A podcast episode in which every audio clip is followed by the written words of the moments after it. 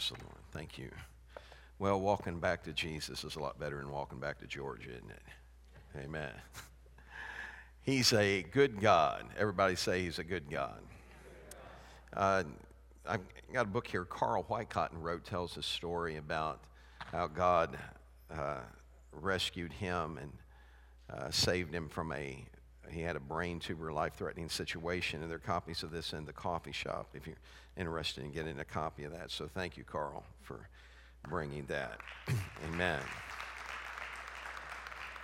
We've been doing a series this month on thankful. Everybody say thankful. You know, the scripture said, in all things give thanks. He didn't say thank him for all things. And there's a huge difference. You know, there are things that happen in our life that what God's asking us to do is learn how that no matter what happens is to give him thanks. And I this time of year especially as we begin to prepare for uh, Thanksgiving meal, I wonder if sometimes we really remember or understand how that came about and why we're doing it we're obviously thankful for God. And, you know, when I was doing missionary work, I kind of got thrown on this Thanksgiving thing because I was in Trinidad and I, it was May, and they said, Oh, we're going to a Thanksgiving dinner. And I thought, We're doing what? We're, you know, you missed it. That's November. But what they did, which was really unique to me, is when they gathered together, they threw Thanksgiving dinners throughout the year. And it was over things that they were thankful for. So if it were a new house or a new job or just, you know, God had done something for them, they would do a Thanksgiving celebration and invite all their family and friends in. So, how many of you have something to be thankful for? Wave your hand. All right, I'll be at your house later for, dinner. no, I'm kidding. we, everybody say thankful. So, today, in, in keeping with that series, today I want to talk to you about thankful for the journey. And I'd like to remind you about how this nation really came about. You know, once upon a time, there was someone that made a statement and said, This is not a Christian nation. I'm going to prove once and for all that that statement is not true. We are a Christian nation. Amen. So, when back in the 1500s, if you would just stay with me here for a little bit, back in the 1500s, England passed a law. And in that law, if you did not come to the Church of England on Sunday, you got fined. For every Sunday you missed, you had to pay a penalty. So I want you to think back of the Sundays you've missed and calculate accordingly. But you had to, you had to pay a penalty for that. And, and God forbid that you should dare have a church service apart from the Church of England, because if you did that, you went to prison. This is how a group came about that became referred to in history as separatists. They didn't believe that government ought to control how they worship God. They, they, they believed that they ought to have the right and the freedom to worship God as they saw fit. And they, they suffered. Uh, many of them were imprisoned and paid fines. And finally, they got together, and so they called them separatists because they had separated from the Church of England, and they, they went to the Netherlands. And in the Netherlands, they found a place where they could worship God freely. Unfortunately, the Netherlands culture had such a bad influence on their children and their families. They saw their children start to dramatically change and the culture around them influencing them not for the good. Any parents ever been concerned about that? About your, your children not being influenced for the good? And so, what they decided to do was go to the new world. So, as they made plans, they left the Netherlands on a ship called the Speedwell in the end of July in 1620. The plan was they were supposed to sail to Southampton, England, and meet up with the Mayflower and then go on to the New World.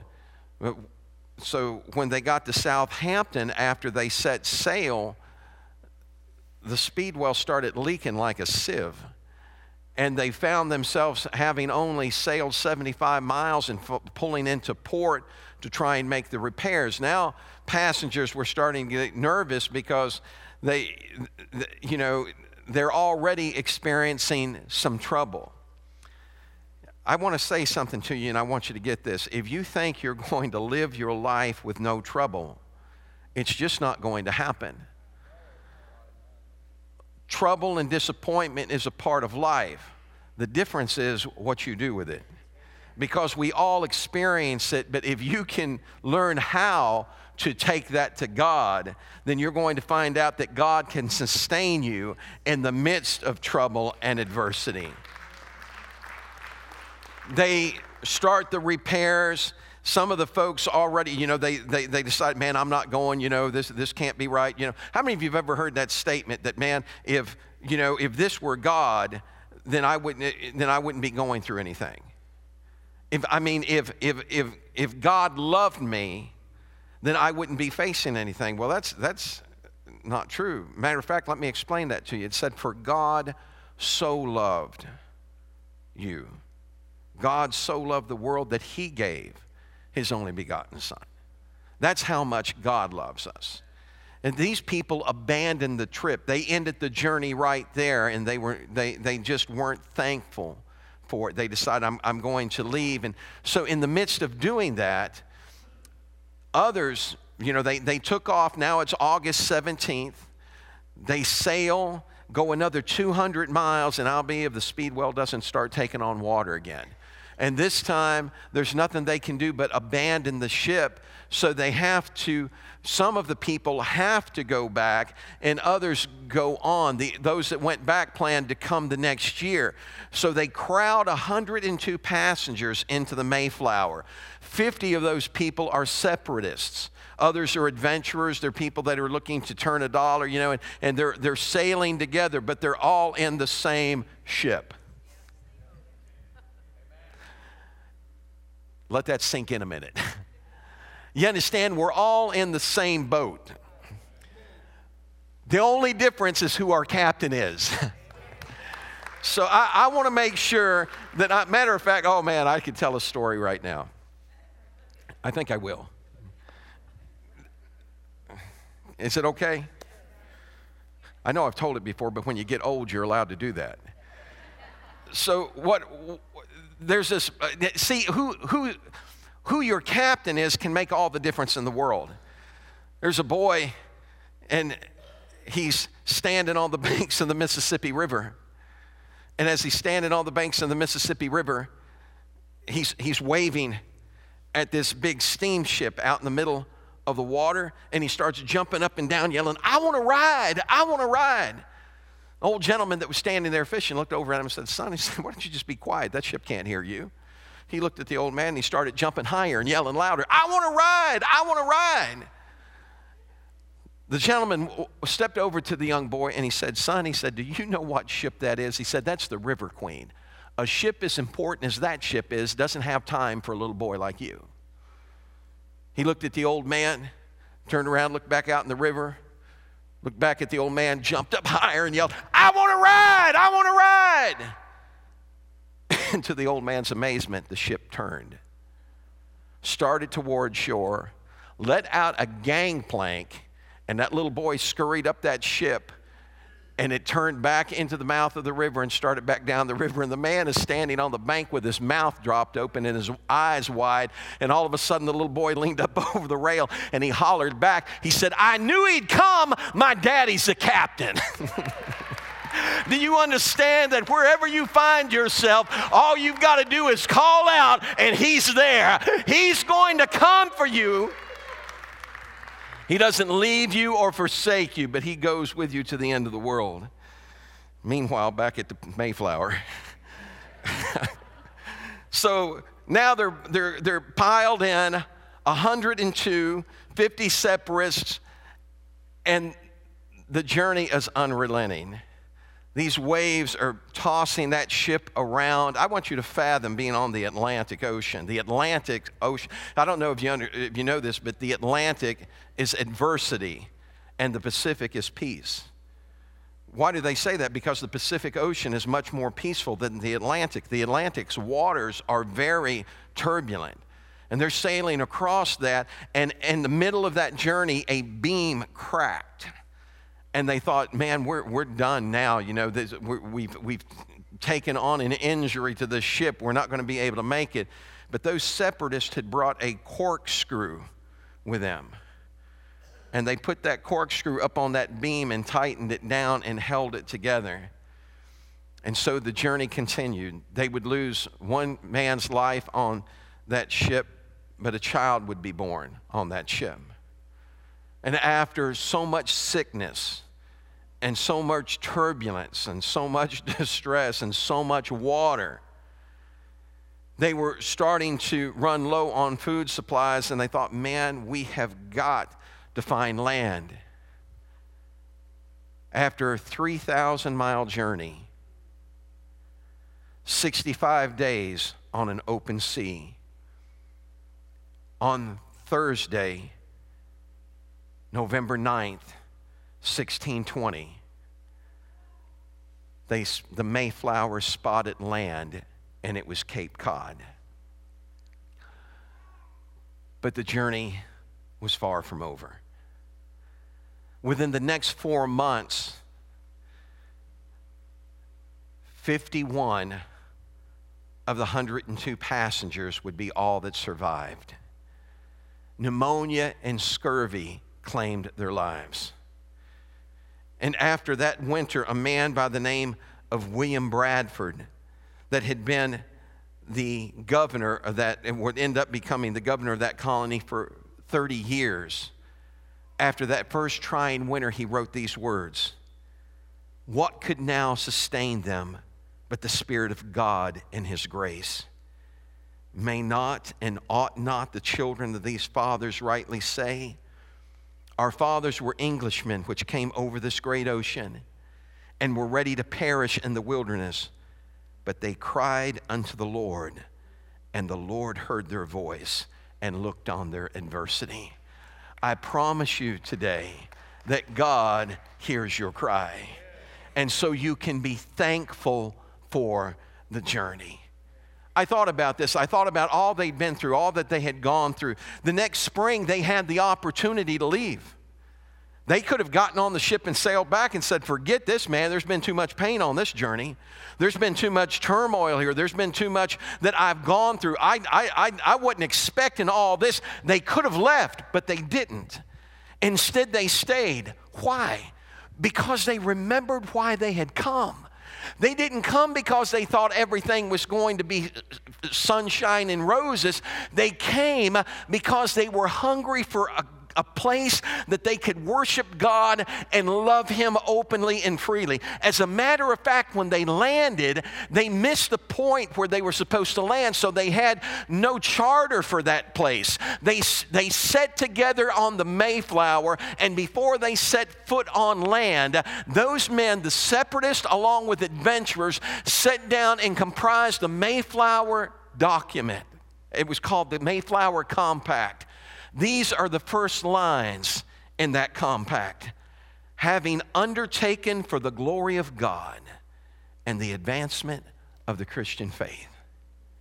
What were they saying? They said, That's why I'm here, for the glory of God and to let everybody know that Jesus is alive and well. What, can I ask you a question? Why are you here? You know, why, why are we here? I didn't know why I was here for a long time until I met him. And after I met him, I've stayed true and thankful for the journey. Everybody say, I'm thankful for the journey. Now, I need you to understand that they're not the first ones to ever be thankful for a journey. As a matter of fact, years before they were ever thought of, there is a man that's very religious. There's a difference between religion and relationship. A man that's very religious, and here's his story. It's found in the book of Acts, chapter 9. And Saul, yet breathing out threatenings and slaughter against the disciples of the Lord, went unto the high priest and desired of him letters to Damascus, to the synagogues, that if he found any in this way, whether they were men or women, he might bring them bound unto Jerusalem. And this is where everything changes. And as he journeyed, everybody say, thankful for the journey. And as he journeyed, he came near Damascus, and suddenly there shined round about him a light from heaven. I hope you don't read that too fast. I want you to get what's going on. Saul is an angry man. He's a guy that's creating havoc everywhere he goes. He's committing people to prison. Why? Because they're worshiping this Jesus. And man, he is dead set to stop them. And on his way to Damascus to get letters to bind up Christians, believers like you and I, he's going to throw them in prison, show them no mercy. And on the way there, on his journey, a light shines. A voice is heard out of that light Saul, Saul, why are you persecuting me? Isn't it amazing that the voice didn't say, Saul, I'm going to take your head off? It amazing that the voice didn't say, Saul, I'm getting ready to put the hammer on you, buddy. You've been messing with me long enough. No, it doesn't. It didn't come to destroy him, it came to rescue him. And he says, Saul, Saul, why are you persecuting me? And here's where it really gets interesting to me. You got to put yourself there. Don't, don't just read this, put yourself there. Let you put your feet in Saul's shoes for a moment. Saul makes a statement. He said, Who are you? You ready? I'm Jesus, whom you're persecuting.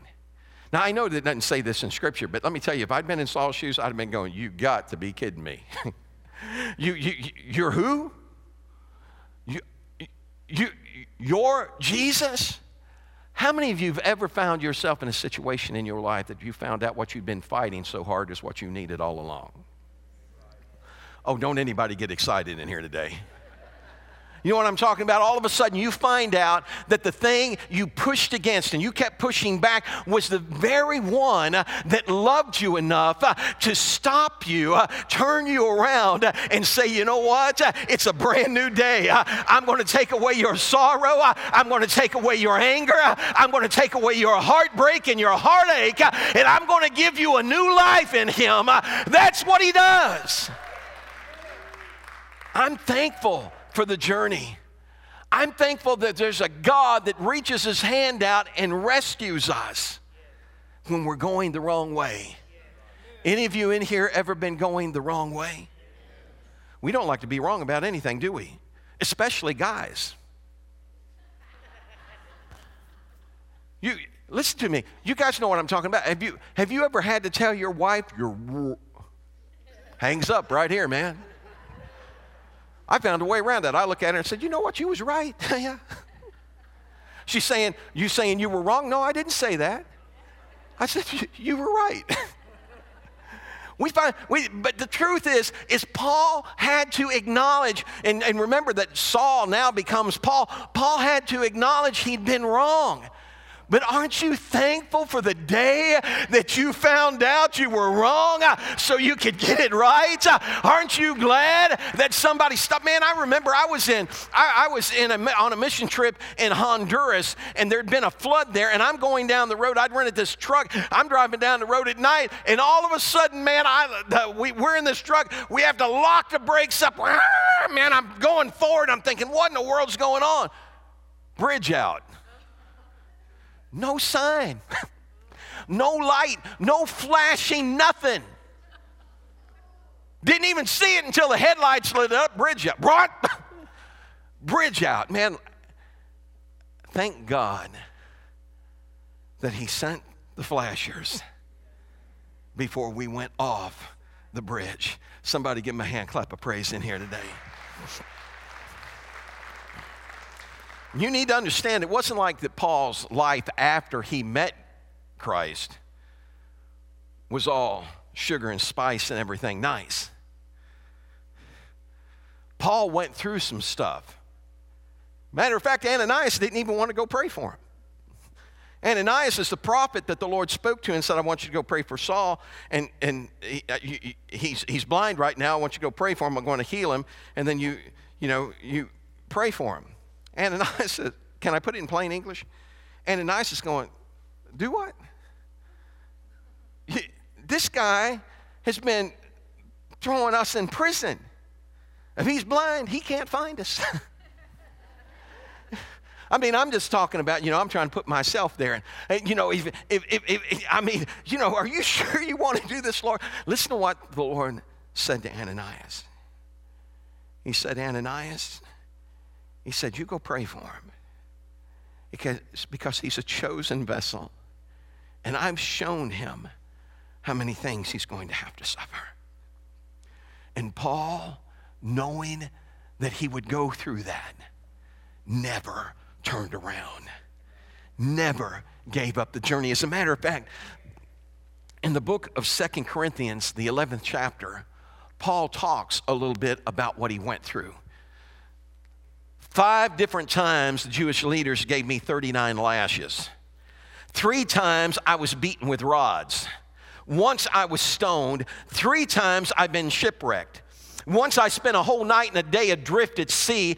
I've traveled on many long journeys. I have faced danger from rivers and robbers. I have faced dangers from my own people, the Jews, as well as from the Gentiles. I faced dangers in the cities and in the deserts and on the seas. I faced danger from men who claim to be believers but are not. Everybody say, danger, danger, danger. Everywhere he went, man, he was in trouble. He said, I have been hungry and thirsty, and I've often gone without without food. I've worked hard and long, and during many sleepless nights, I've shivered in the cold without enough clothing to keep me warm, but I never turned back. I never gave up. I, I never quit. I just kept saying, Thank you for the journey. Uh, thank you that one day you rescued me. Uh, thank you that you found me, uh, that you turned me around. And yeah, I may be going through some stuff here, but this ain't the end of the road. I'm looking for another day, another life, another time.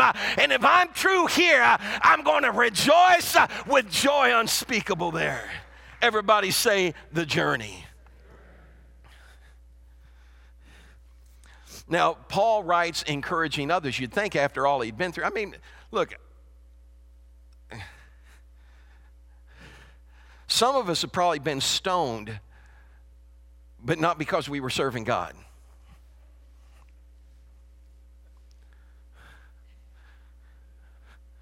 Figure it out.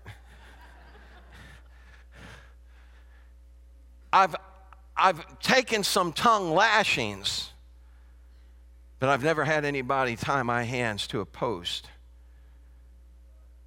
and rip my back open 39 times. And that happened to him three times. I'm telling you, man what I'm talking about is so real that it'll give you strength you didn't know you had. You'll find him in ways you never experienced him before. Paul didn't know he could go through that before he faced it. It was he found grace in the midst of the need. Aren't you glad that he does the same for us? Now, Paul begins to write to other believers and he's, listen to what he writes to him. Whatever happens, boy, it got quiet. Everybody say, whatever happens. Have you ever heard, well, yeah, I'll, I'll go with you as long as this don't happen. I'm with you all the way. But if you do this, it's over.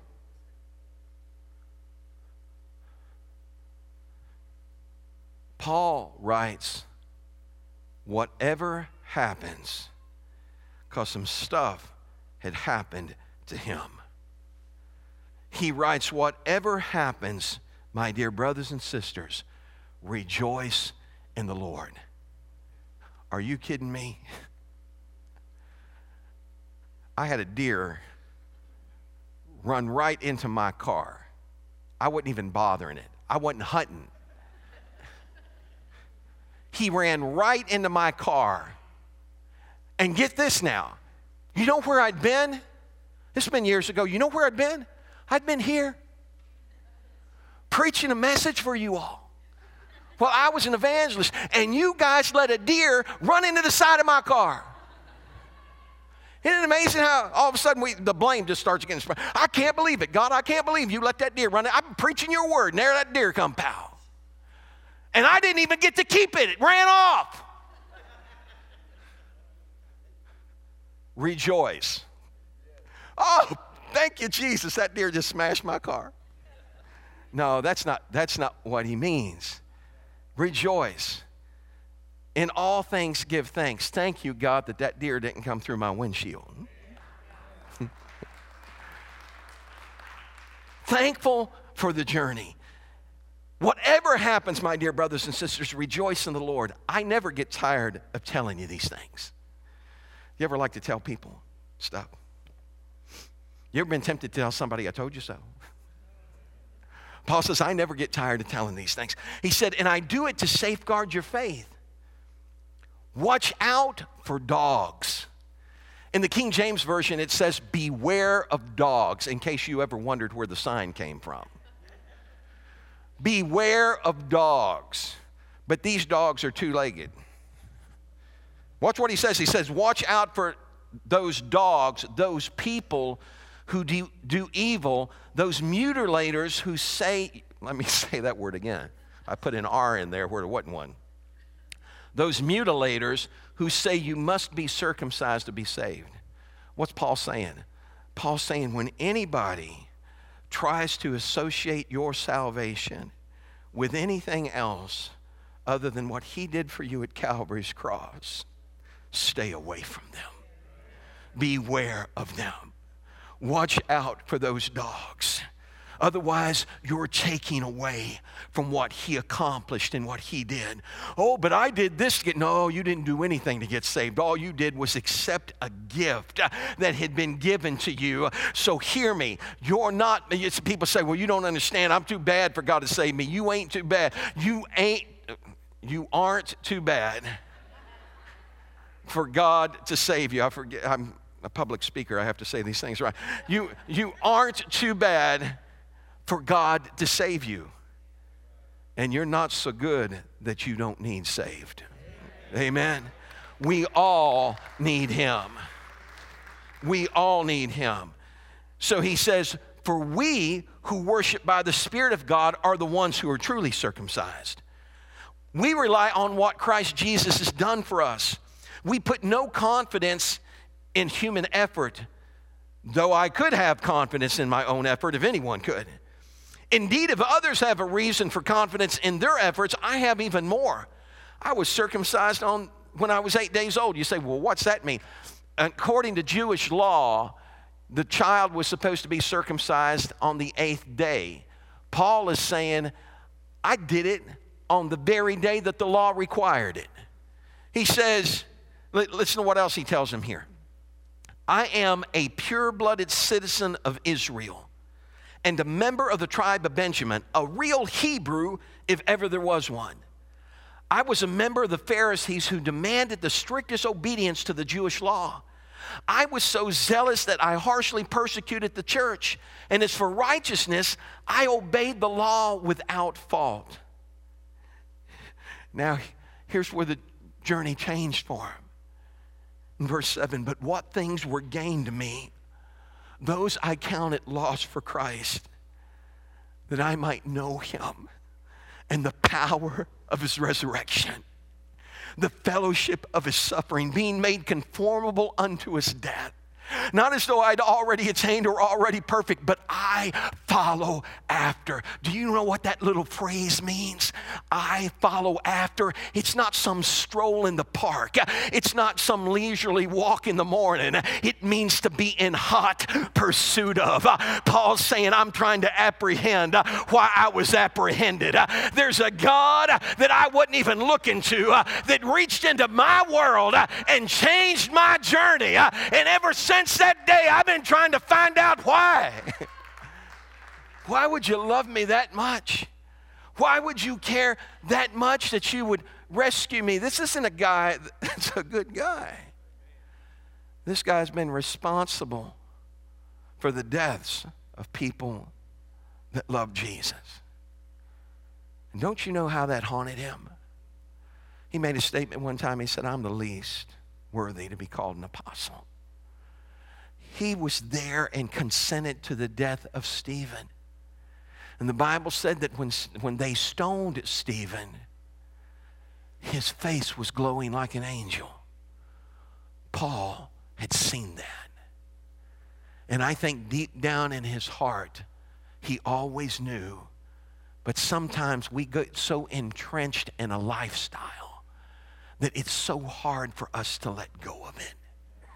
That's why when the voice spoke to him, it said, I'm Jesus, whom you're persecuting. It's hard for you to kick against the pricks. Can I put that in plain English? Paul, you've known this all along in your heart.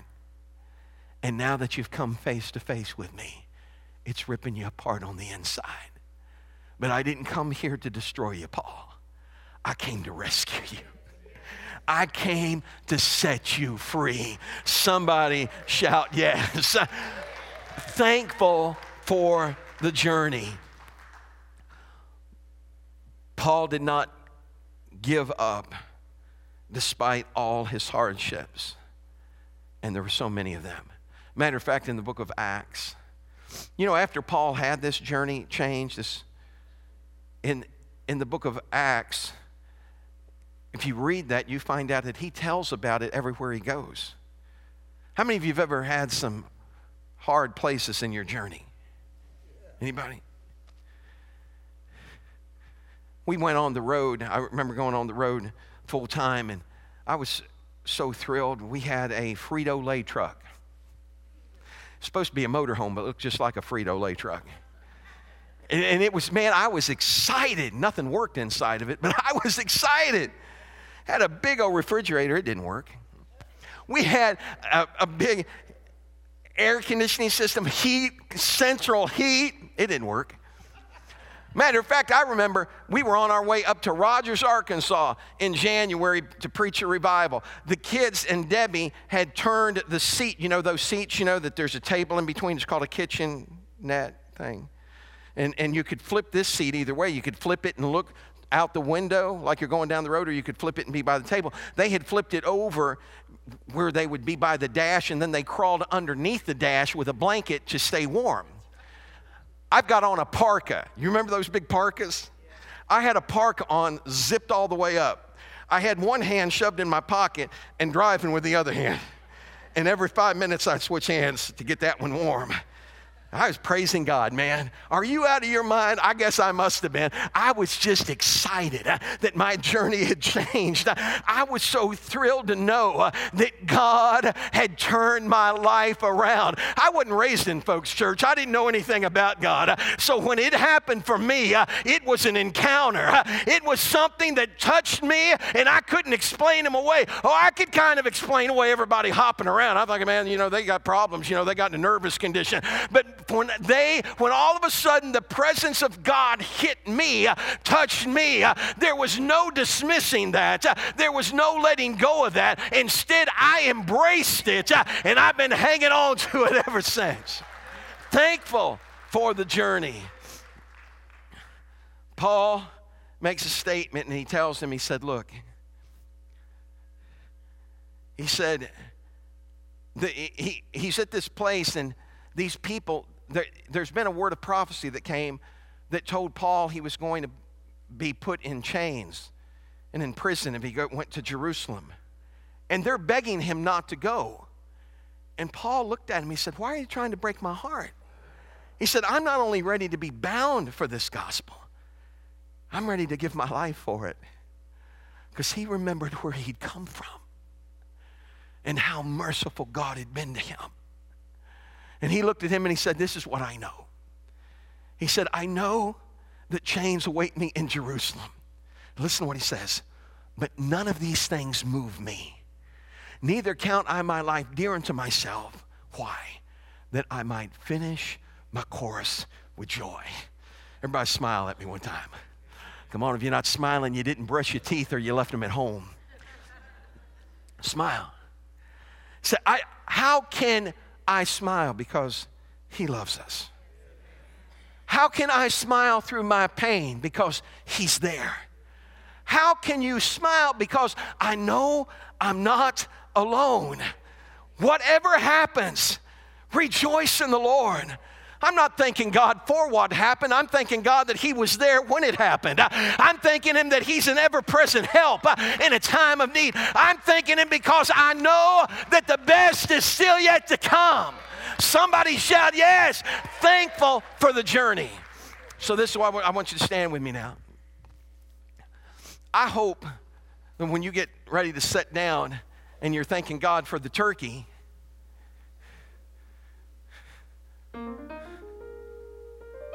that you thank Him for everything else. Thank Him that you were able to put a turkey on that table. Pastor, you don't understand, man. This Thanksgiving dinner is costing so much more than it used to. Be thankful that He still provides. Thankful. In everything, give thanks. Thankful for the journey. This is what I want to do this morning. I'm not going to hold you long, but I want to take time for this. We're going to have encounter tonight. And, you know, encounter night is when you come out and, you know, leave your bobby pins at home or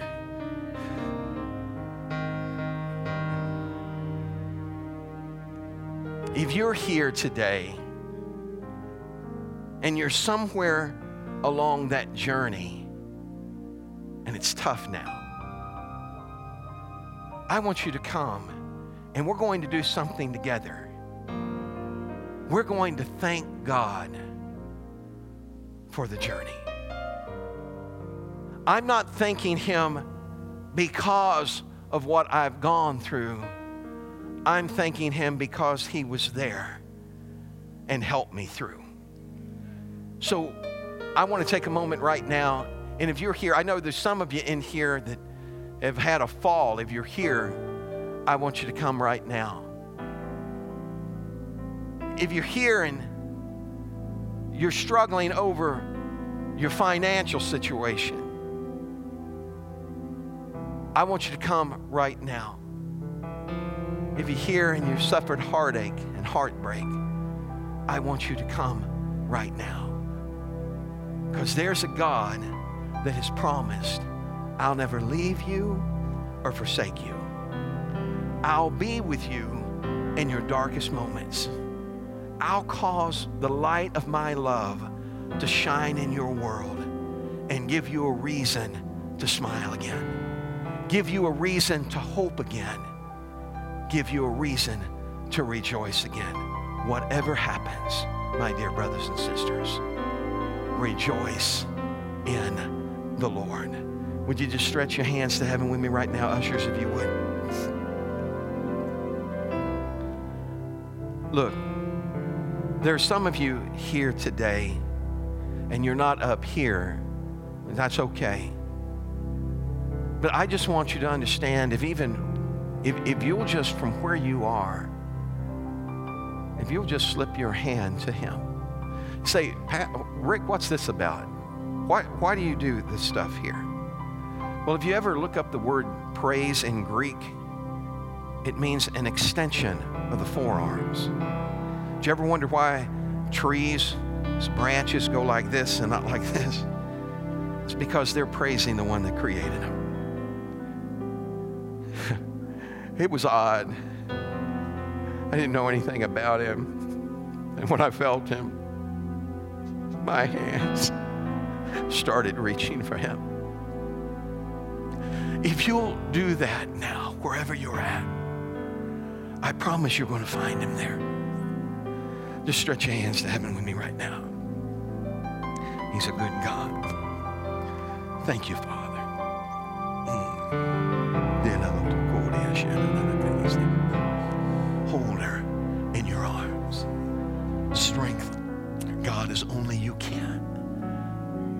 Ask it in your name, and I give you praise for it now. Say, Pastor, what's going on? Look, the scripture said that no man can see God and live. When God touches you, something is going to happen. You might cry, you might laugh, you may fall in His presence.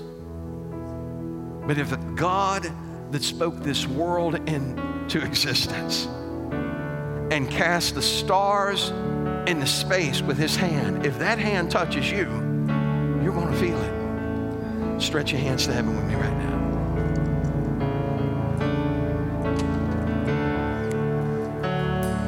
sometimes we reach a point in our walk or in our journey and we feel like it's come to an end. This is a roadblock, but we don't realize that God is getting ready to do something new.